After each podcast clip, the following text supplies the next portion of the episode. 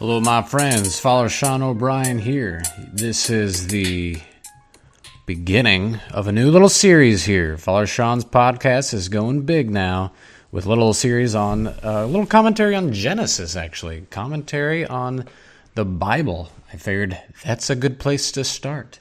And if I'm going to comment on the Bible, I might as well comment on where the Bible starts, right there from the very beginning. Genesis chapter 1. Genesis chapter 1. I mean, it's just so classic these days. And, you know, as the world is kind of dealing with what the heck does it mean to be human, well, there's no better place to look than where human beings were created. And we get the insight from that, from, from uh, Genesis. So I hope that you enjoy this today, and I hope that you will also tune in in the future for future podcast episodes on the on other chapters of Genesis, and I might even just go all the way through the whole book of Genesis. Be a little bit of a project here, but uh, I certainly love the Bible, and I think it could be quite a beautiful and fruitful thing. So let us begin. I will call to mind the Lord's presence here. You know, He wrote the Bible; it'd be a bummer to read it without Him. So let us just ask for His His guidance. Dear Lord Jesus, send your Holy Spirit through whom you wrote your word into the world. Help us to, to hear the word, be fundamentally hearers of this gracious word. We ask this through Christ our Lord. Amen. Father and the Son and of the Holy Spirit. Amen. So, very good. Uh, the book of Genesis is right there at the beginning of the Bible, obviously. And there's the first line there. In the beginning, God created the heavens and the earth. This is our translation that we typically have. There was the beginning, and then God created the heavens and the earth. Even like all translations have that. That's pretty unanimous. But at the same hand, uh, I think, uh, well, I don't think, I remember that my, my seminary professor, who is a total Hebrew guru, this was all written in Hebrew originally and he was a Hebrew guru, and he simply made the observation that one could just as easily have translated this as a title, The Beginning of the Creation of the Heavens and the Earth by God. It could also have been um, translated as At the beginning of creation, when the heavens and the earth first came to be, and then it would continue from there. So the question is we have this attraction, this desire, this almost attachment to the translation that we currently have. In the beginning, God created the heavens and the earth. And the reason why that is, is because we believe God created out of nothing. This is very clear from the biblical tradition. But at the same hand, it's not necessarily clear from the beginning of the Bible. So not only is there kind of the, the ambiguity of multiple possible translations, and not all those translations are directly kind of intuiting uh, or leading us into this direct moment of creation, but there's also the very next line. The earth was without form and void, and darkness was upon the face of the deep, and the Spirit of God was moving over the face of the waters. What the heck does that mean? I can't tell you exactly. Very sorry. But it does seem to allude to to a a a form a some kind of existence that did not have particular form. In the ancient some of these ancient accounts of creation that are not Christian, they're very pagan, but there is this kind of original chaos that the world came to be. And it seems like maybe that the author of Genesis is drawing on just that narrative history. But we know very clearly that even though he might be drawing on this way of describing the creation account, it is not a teaching about that God created from some kind of immaterial chaos that was there, just didn't have form. That is very clear. And that's very clear because there's not a lot of indications through so much of the Old Testament that God created out of nothing, that is to say, ex nihilo, out of nothing, if you want the technical term for that, the Latin term for that. The reality is, is that when the Hebrew culture had this original confrontation and engagement with the Greek culture, then it needed to define what exactly there was a belief in. And we see this pattern all through history, even uh, well after the coming of Jesus Christ. That when there's a particular teaching that is being questioned, well, revelation comes to to the forefront to bring it to clarity. Whether that's like in our situation here or whether it's like in the church. When something is debated, well the church comes in and brings clarity if at all possible. In our situation, once this was questioned by the Greek culture, which did not necessarily have a particular beginning of the universe. They just said, well, it was kind of always there. That's a pretty typical Greek belief in their philosophy. Well, that's when we start to have, in our wisdom literature, which was written in the Greek language originally, we begin to have this these more clear statements that God created out of nothing. There was nothing before. So, however you define or interpret the second verse there, we, def- we do not interpret to say it was created out of something. Rather, it's almost kind of like there was this waiting. The earth and existence was waiting in non existence. It was ready to just kind of explode out upon the scene. And the Spirit of God was, was moving, kind of almost in this readiness to kind of pounce into action.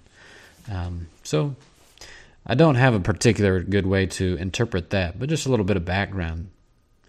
But the most beautiful part is that the Holy Spirit was there at this moment of creation. The Spirit of God was moving over the waters, which is just wonderful, wonderful, wonderful. The third verse And God said, Let there be light. And there was light. And God saw that the light was good. And God separated the light from the darkness. God called the light day, and the darkness he called night. And there was evening, and there was morning. One day. One day, ding ding, there it is, complete. Now, this is a very, very key interpretation here. Uh, not a key interpretation, but just a key pattern that we find repeated over through these six days of creation before the seventh day of rest. So there's a couple different things here. First off, there is a separation. God, well, before I even get to that, I want to talk about that God is creating not like the other uh, the other accounts of creation from pagan cultures. They would say, "Well, the world came to be by this this birthing ha- uh, process." Like, no, that's not what's happening here. Other people would say it's kind of a crafting, where like a potter would craft a a piece of clay into a pot. Well, it's clearly not happening here either. And then thirdly, there is this this combat that sometimes happens and from this cosmic battle a, an existence, an earthly existence pops on out. But that's not what is happening here.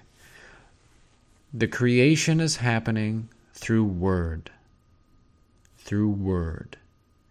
And through a very peaceful matching of word and action and the matching of the words with action produces the result of something that is good. Every day it is described as good. And that's very, very key to note.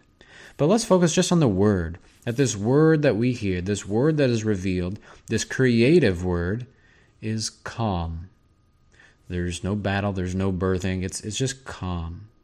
And God, words, enters into history by creating history. And then there's this beautiful line that we hear again repeated in all of the days. God saw what he had made, and God saw that the light was good. Obviously, he's not saying light at, at that point, but whatever God made that day, he saw that it was good. Creation is good. There's a fundamental goodness there, and I want to come back to that later on here. But I really want to highlight that God is the word giver and a very peaceful word, a word that is very powerful nonetheless, but a word that is harmonious and causes the ordering of creation. It's a separation, it's a making of distinction. And from that, that ordering of creation, it's almost kind of like a commanding of creation in that sense of ordering. But there's also a very literal ordering in this. But not only, and, and this, this comment on, on seeing and observing that it was good, it also gives it validity. What God created, God says, yes, this is good. I appreciate it. I approve it. I am sustaining this in being. And this, this sight of, of appreciation is a creative event as well. But again, kind of a conclusion on this reflection on God creating through the Word. God provides the Word, and creation has the fundamental relationship of receiving the Word, being ordered by the Word, being commanded by the Word, being obedient to the Word in a very peaceful, simple way. And we that means that we are fundamentally hearers of the Word and so, as we counter the Word of God here in Genesis, well, that means that we are to be hearers of it, to be attuned to it. So, as you listen to this commentary, whatever you do, don't you know just listen to it, but let it bring you back to the Word of God so that you can read it in a very attentive way. To be a really a real deep hearer of the Word. The Word is spoken and addressed to you as well as to me, as well as to all of creation, even the planets and the stars who don't have uh, any cognition. We have all been addressed into creation through spoken word, which becomes very, very wonderfully significant in the fulfillment of Jesus Christ, the Word made flesh. So, this ordering is, is a command into being, but it's an, also an ordering of establishing an order. So it's very beautiful how this is done. God creates in a very ordered way. The the word word uh, has a especially when it's translated in Greek has an order sense to it. Logos, logos, which is like a, the ordering of a specific science. For example, biology is the the understanding of the order of biology, etc., etc. And so this word that is spoken, it does so in a very ordered way. And I'll, I'll kind of give you the layout of this. There is a four four parallels here. And the first side of the parallel, the first events of creation, are the separation. These are separations. And it's a creation of space. And then the second series of creation is the filling of that space in the same exact order. It's really a beautiful account when you look at it. So let's look at it um, just in parts here. The first separation or creation of space is light from darkness. The second is the firmament. God creates the firmament, separating the waters above from the waters below. Secondly, or thirdly, it's the creation of the kind of the surface of the earth, so the separation of dry land from seas. And then on the fourth day, it's not really a a space or a separation, but it's the establishment of vegetation. And then in the fourth, excuse me, and then as we go forward into this next series of creating, we see God fill this space in the same order in which He created this space. So just as the light and the darkness were first separated, well, then the account goes to the creation of the sun, the moon, and the stars the sun and the moon and the stars, which fill that darkness and that light space above our heads. And then the second creation in this part of the series of filling the space, and we need to now fill the firmament, the water above from the water below. The water above is interpreted as sky generally. It's kind of this this they thought that there was some kind of essence that held back this water way above people's heads. Uh, it's almost like a ceiling. And this all this space needs to be separated. And it's separated. There's the sky above and the water below. And God now creates animals to fill it. He creates animals for the sky, and then he creates animals for the water. And he does this all together to kind of match that space that he created.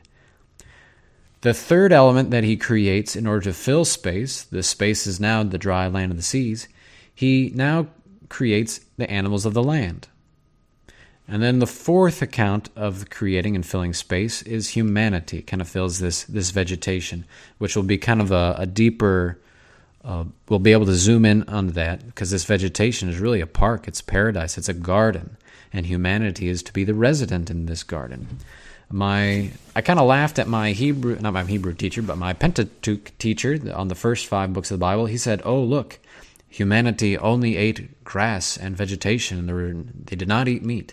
And I kind of chuckled at him. I was like, "Ha ha ha, that's very nice, but trust me, sir, we eat meat."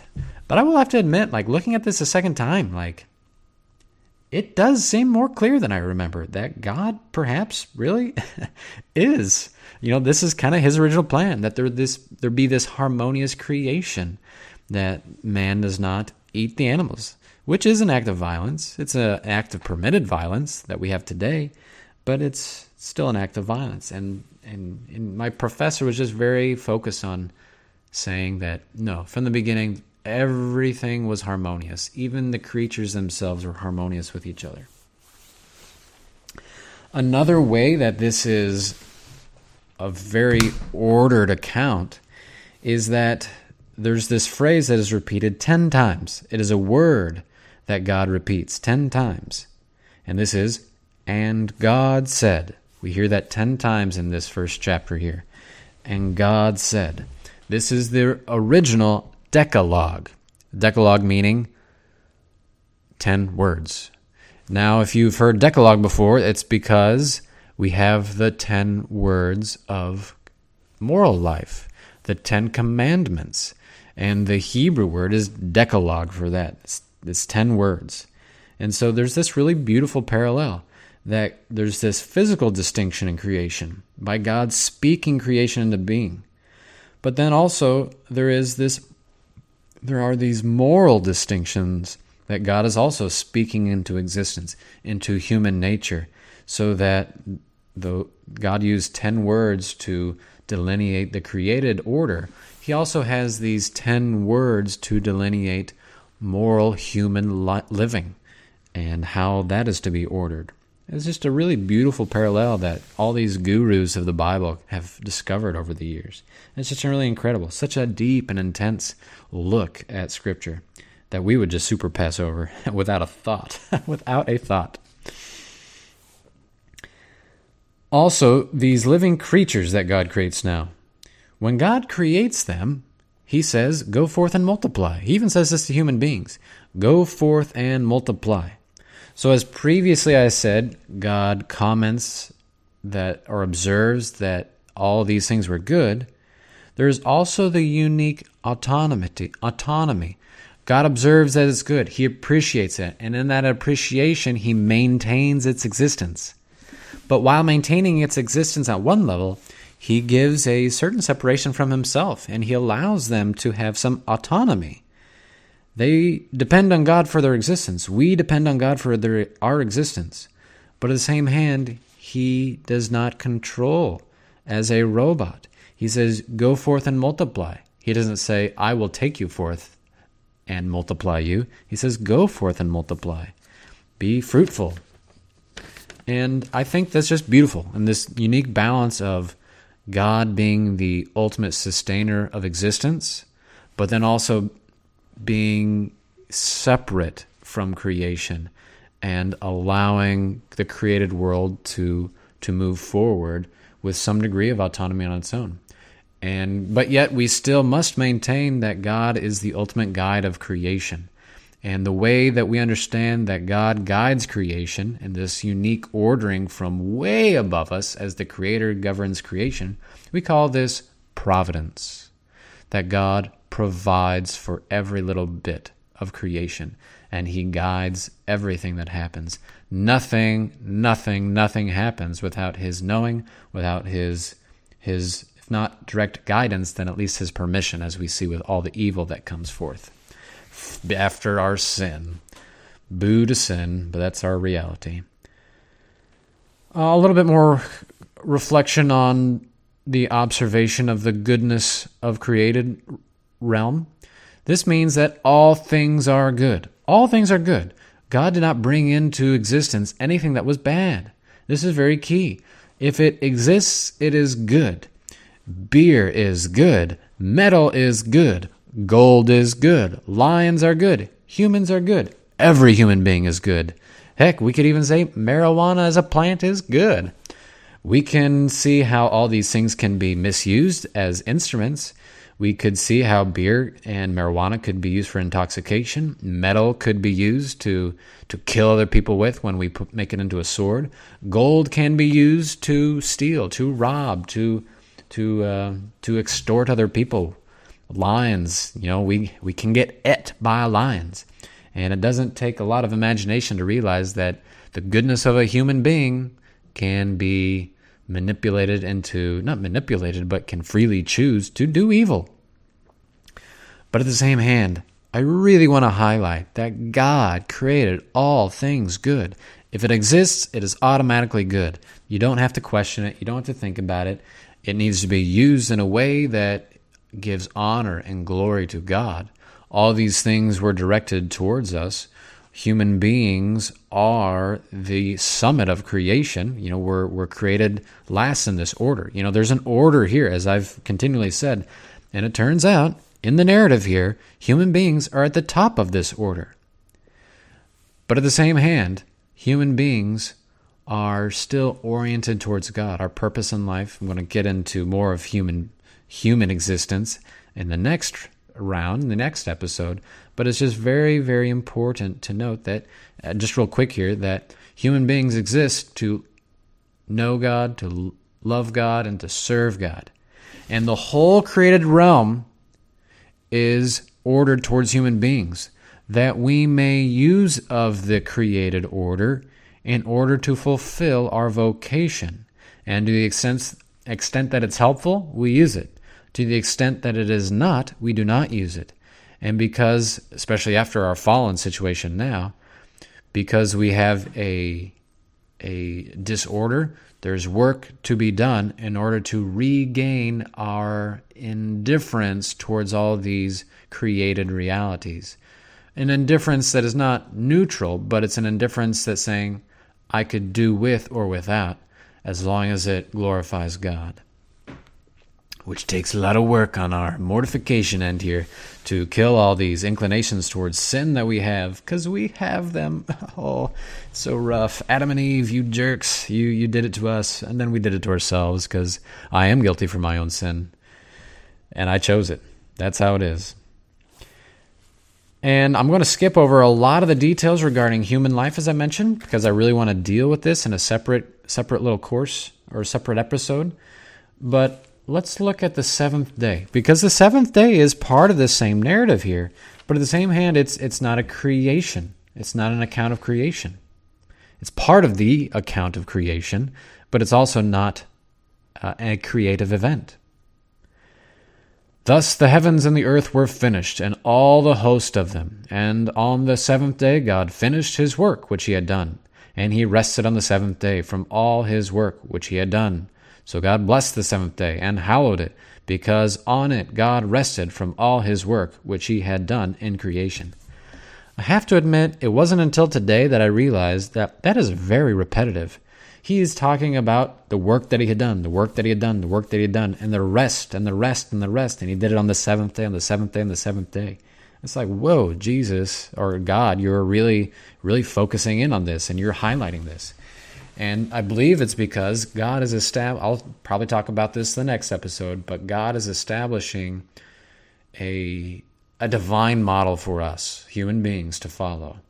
That we work and we need to rest.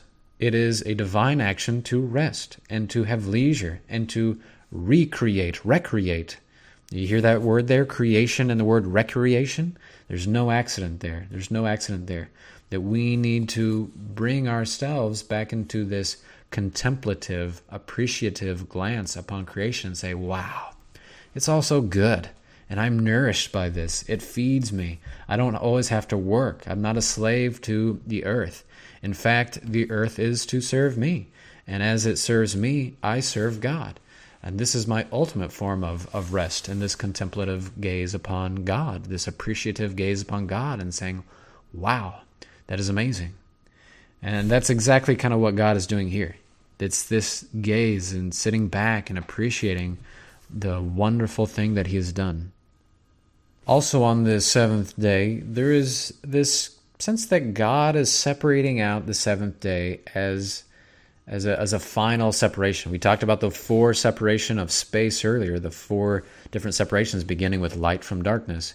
But now God is now having a, a separation of time. He's taking one day and removing it from the the work that he had done. He is making this time consecrated. He's consecrating it. And this is now part of our week. He established the seven day week. And this also kind of has a beautiful, this sense of consecration of time. It matches up well with the the biblical creation of the temple, the building of the temple, which is some reflection of the space uh, that God created. Uh, there's kind of I, I'm not a temple expert, but there are certain patterns that are found in this account of creation that are imitated and brought into a a consecrated space in the temple because I believe there are there are images of vegetation and then there's the images of or some kind of representations of the this the star or the sky above versus the earth below, different things of that nature. I'm not a pro, but I have heard this before.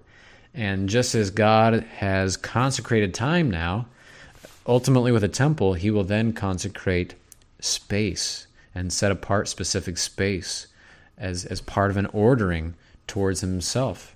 And this becomes fulfilled in the very body of Jesus Christ, his own temple. He becomes the temple. He is the Word that created all things, and now the Word becomes flesh.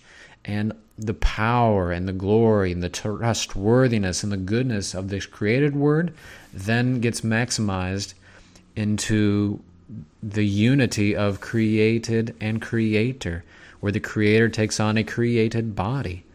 And that's just hard to imagine, but it really happens. And therefore, just as time has been consecrated, so the Word of God becomes a separation of space, a consecration of space. Praise the Lord. Thanks for tuning in today. This is Father Sean from Father Sean's podcast. The next episode, I will be talking about the part one of the created creation of human beings. I'm going to do a little little deeper dive into that sixth day, the second half of the sixth day, where God creates man, where God creates humankind, and kind of really unraveling what that means for all of us little ones here. Then I'll go into the following episode on Adam and Eve, etc., etc., on that second chapter. So I think we should get some good episodes just out of the first few chapters here of Genesis. And then after that, I think I'm going to cruise a fair bit quicker.